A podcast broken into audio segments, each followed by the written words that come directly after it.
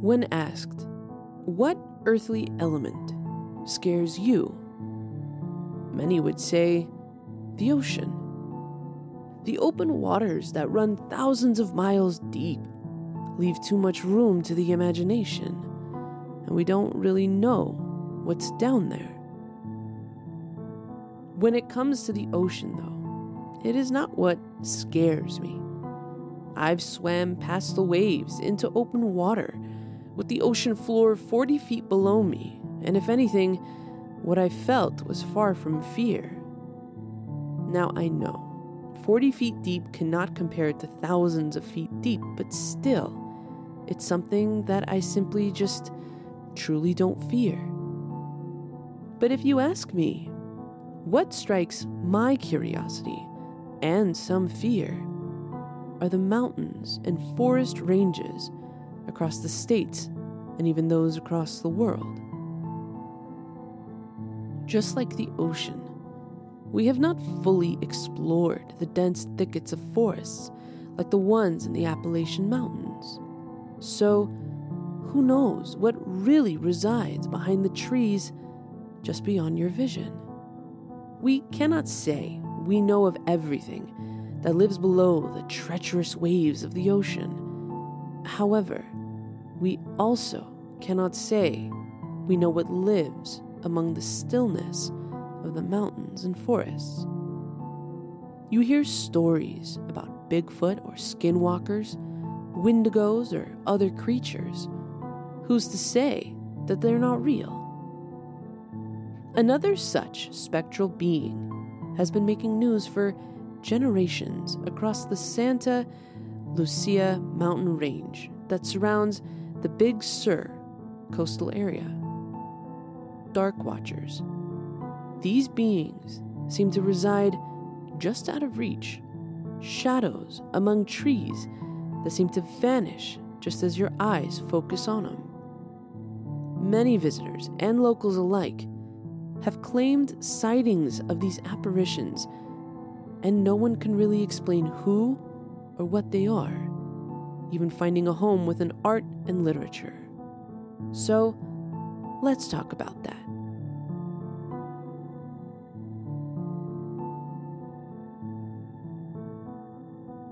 Welcome to Audibly Haunted. I'm your host, Ani Kachadorian.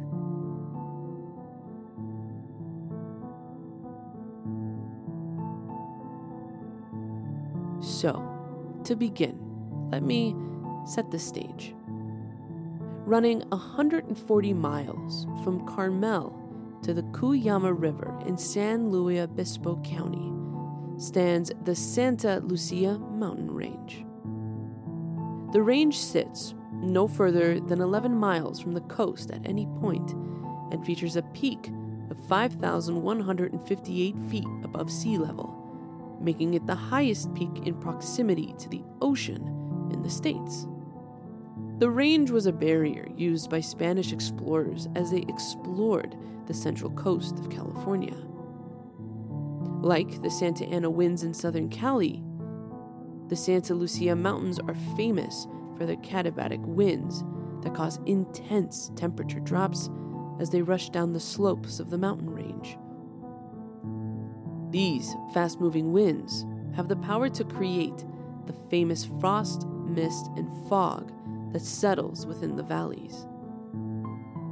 The range is even known for its highlands, designated as wine-growing fields, but it does also carry a dark history. On December seventh, nineteen eighty-seven, Pacific Southwest Airlines Flight seventeen seventy-one departed from L A X at three fifty-one p.m. to San Francisco International Airport, set to arrive at six forty-three p.m. On that flight was David A. Burke. He was a ticketing agent that was fired by the airline for petty theft of seventy dollars from in-flight cocktail ingredients. After a meeting with manager Ray Thompson, Burks was unsuccessful in getting his job back, purchasing a ticket for Flight seventeen seventy-one, fully knowing his ex-manager Thompson would be on the same flight as it was his usual flight home. With credentials that were not surrendered yet, Burks, armed with a gun, was able to bypass security and gain access to the flight through the locked crew door. As he took his seat, he wrote on an air sickness bag, "Hi, Ray. I think it's sort of ironical that we end up like this. I asked for some leniency for my family, remember? Well, I got none, and you'll get none." It is speculated, based off the black box recording, that Burks handed the letter to Thompson and then headed to the bathroom to load the gun. He then emerged and shot Thompson point blank, killing him. The pilots heard the blast as they were talking to air traffic control, and they stated gunshots on the plane. A moment later, a female voice of the flight attendant comes through as she states, "A problem." Then, Burks's voice as he states, "I'm the problem," followed by two more shots, killing the pilots. In total, six shots were fired within the plane. At four sixteen p.m., the plane slams into the hillside of the Santa Rita Cattle Ranch in the Santa Lucia Mountains, going around seven hundred seventy miles per hour, killing all forty-eight passengers on board. And out of the forty-eight, only eleven were ever identified.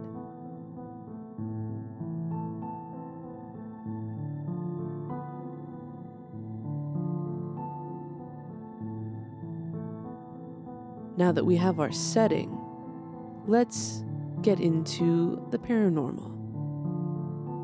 As the Spanish arrived in the mountain range in the seventeen hundreds, they quickly began referring to something as Los Vigilantes Oscuros, which translates to the Dark Watchers. Even as settlers began making their way through the range, they would state feelings like they were being stalked in the region. They felt like, well, they were being watched from within the hills. The Santa Lucia Range was the home of the Chumash people, and at times people attribute these spectral beings, these Dark Watchers, as Native American. However, when we look into the Chumash tribe mythology, there doesn't seem to be anything stated that describes these Watchers. Until the twentieth century, the Dark Watchers didn't really have a listed description at all.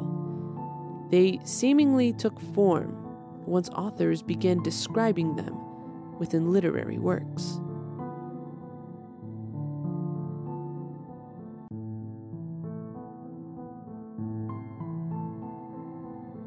In nineteen thirty-seven, poet Robinson Jeffers, taking inspiration from his surroundings, from his life on the coast, mentions the Dark Watchers in his collection, Such Counsels You Gave to Me, and Other Poems. The poem that mentions the Watchers is a free-form narrative poem, and the excerpt goes like this. He thought it might be one of the Watchers, who are often seen in this length of coast range. Forms that look human to human eyes, but certainly are not human.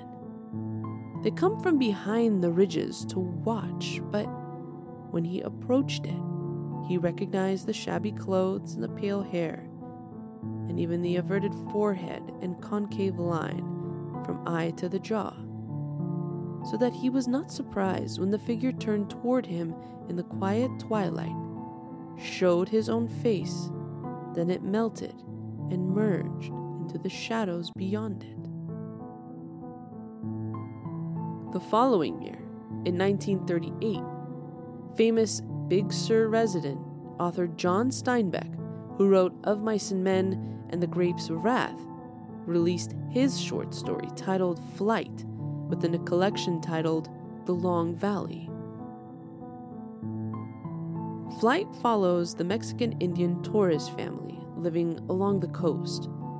The story opens with nineteen-year-old Pepe Torres, throwing his father's knife, who died after a rattlesnake bite accident ten years before.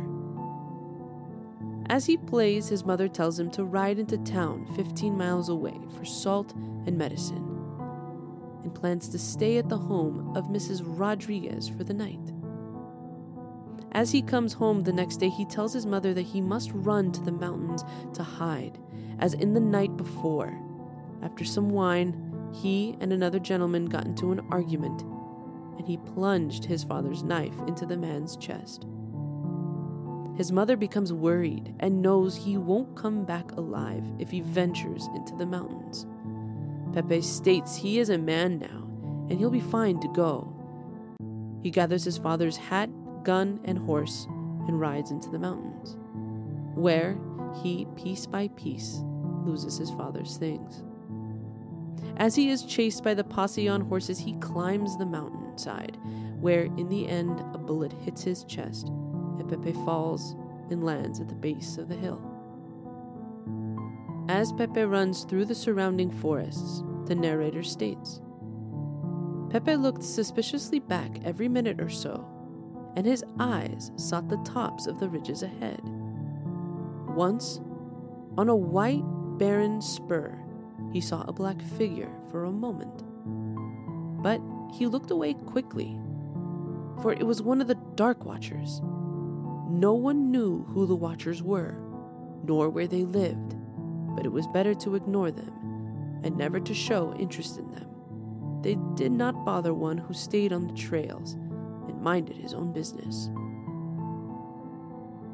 As the years went on, more and more people began coming forward with their sightings.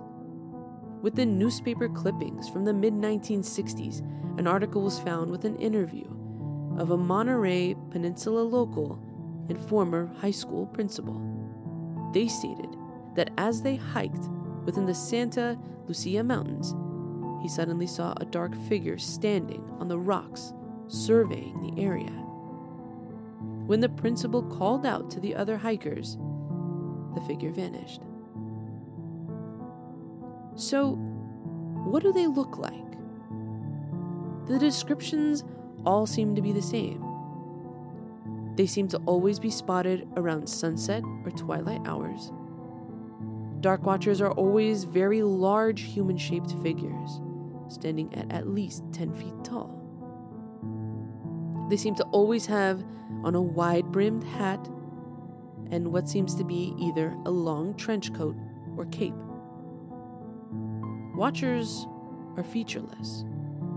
They're shadows, though at times reports do state that they have glowing white eyes within the darkness of the shadow. They seem to always stand still. They never move or bother unless you're doing something wrong in the forest. And just as your eyes begin to focus on the beings, they always just vanish into thin air.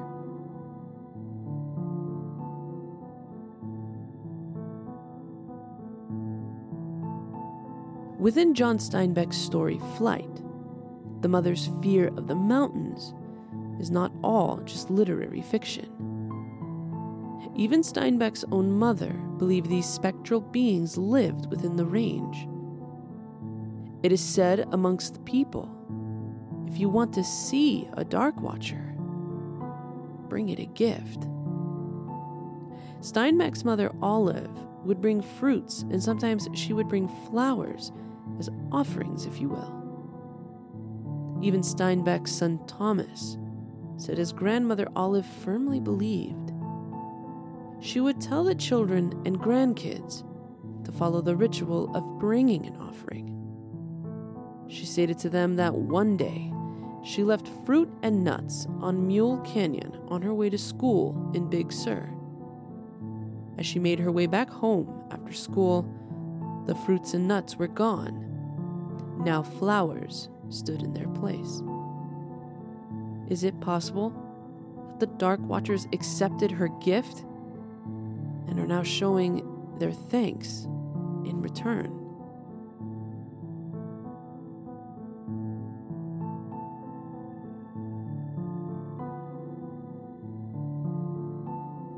Now, with every paranormal, Bigfoot, alien, or otherworldly sighting that comes up, there are those who will go to no end trying to explain it all away.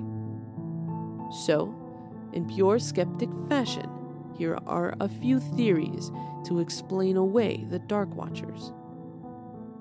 One thought is the good old-fashioned shadows casted by swaying trees that are obscured and manipulated by the passing fog or mist in the area. With these tree shadows hitting the fog, our minds may be twisting them into humanoid shapes, thus stating Dark Watchers are just pareidolia. Pareidolia is the brain trying to make sense of patterns, in turn creating images that are not exactly there. This is why we may see faces on the moon or Jesus in our burnt toast. Another theory is the effect of the Brocken Spectre. Much like in Big Sur, the Harz Mountains in Germany have locals reporting shadow figures on Brocken Peak. Authors like Lewis Carroll, who wrote Alice in Wonderland, took inspiration from the ghostly sightings for his work. The Brocken Spectre seems to be a fancy way of stating an optical illusion. This happens when a shadow like that of a nearby hiker is casted onto the low-hanging fog or mist. If the sun is behind the hiker who is observing the shadow, their shadow is getting casted onto the mist and can be manipulated by the mist to appear large and menacing. Their shadow can then appear to be darting away as the mist suddenly shifts or breaks apart in the breeze.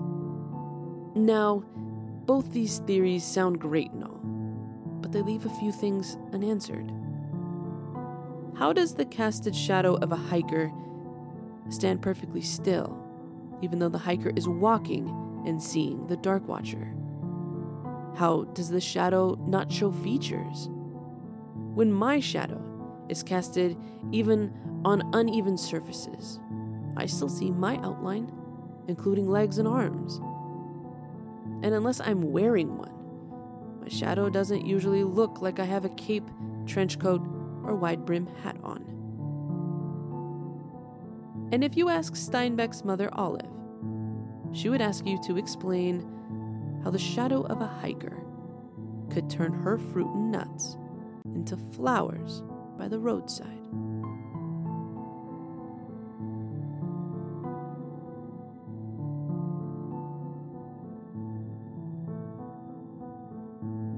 Skeptics can bring to the table all kinds of theories about why things happen.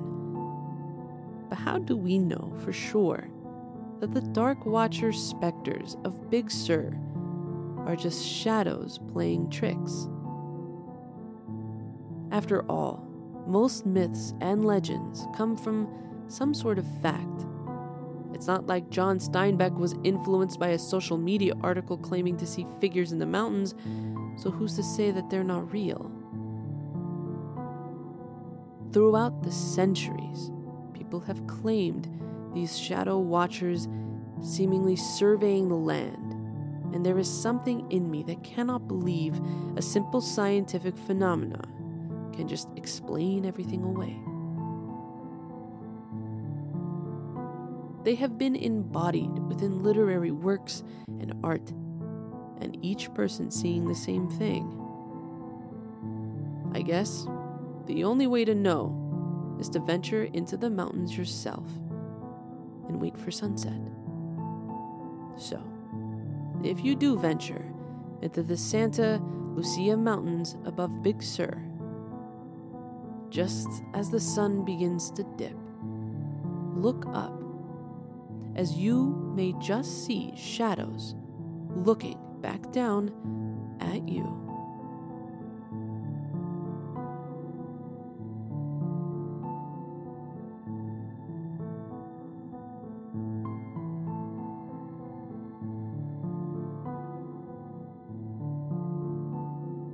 This has been Audibly Haunted. and I'm your host, Ani Kachadorian.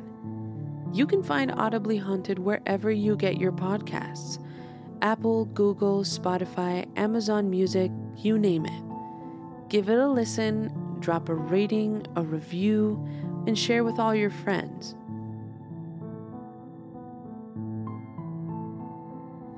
And remember, you can always find Audibly Haunted on Instagram at Audibly Haunted. And if you have a ghost story that you would like to share, I would love to hear it.